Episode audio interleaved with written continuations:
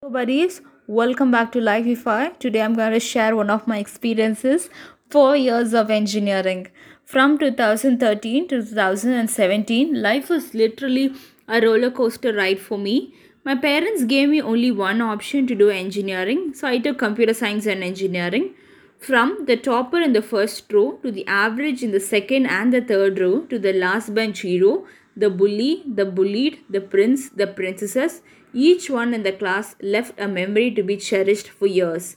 The six subjects in each semester was breathtaking. Not knowing the actual reason why M1, M2, M3, M4, M5 are even there, we cleared those papers. I would define four years of engineering was a learning phase for me.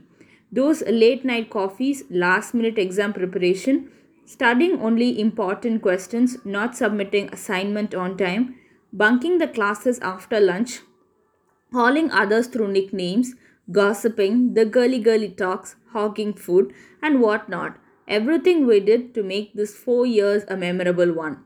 Cycle of test, retest, re retest, internal exams, model exams, special exams, practicals. Each exam witnessed an author in me. Uniforms are the best part of my college, so literally, my parents were very only on Friday we are allowed to wear colored clothes. Everyone would be waiting for that day so that beautiful pictures can be clicked. Paying fines even for the simplest thing was annoying then but really funny right now.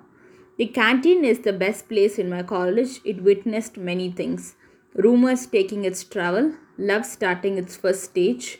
The best food in our canteen would be chicken biryani.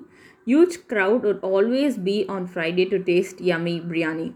From the mighty mechanical engineers to the over-studious electronic and communication engineers to the sizzling electronic and electrical engineerings to the so-called coders of IT and CSC engineers, the civil engineers, each one were unique and different. There were times we thought when this four years would end, not realizing these days cannot be back forever. I thank everyone who influenced me for these four years. As a result, I'm doing this podcast right now in remembrance of the time we spent together. Thank you so much and love you all.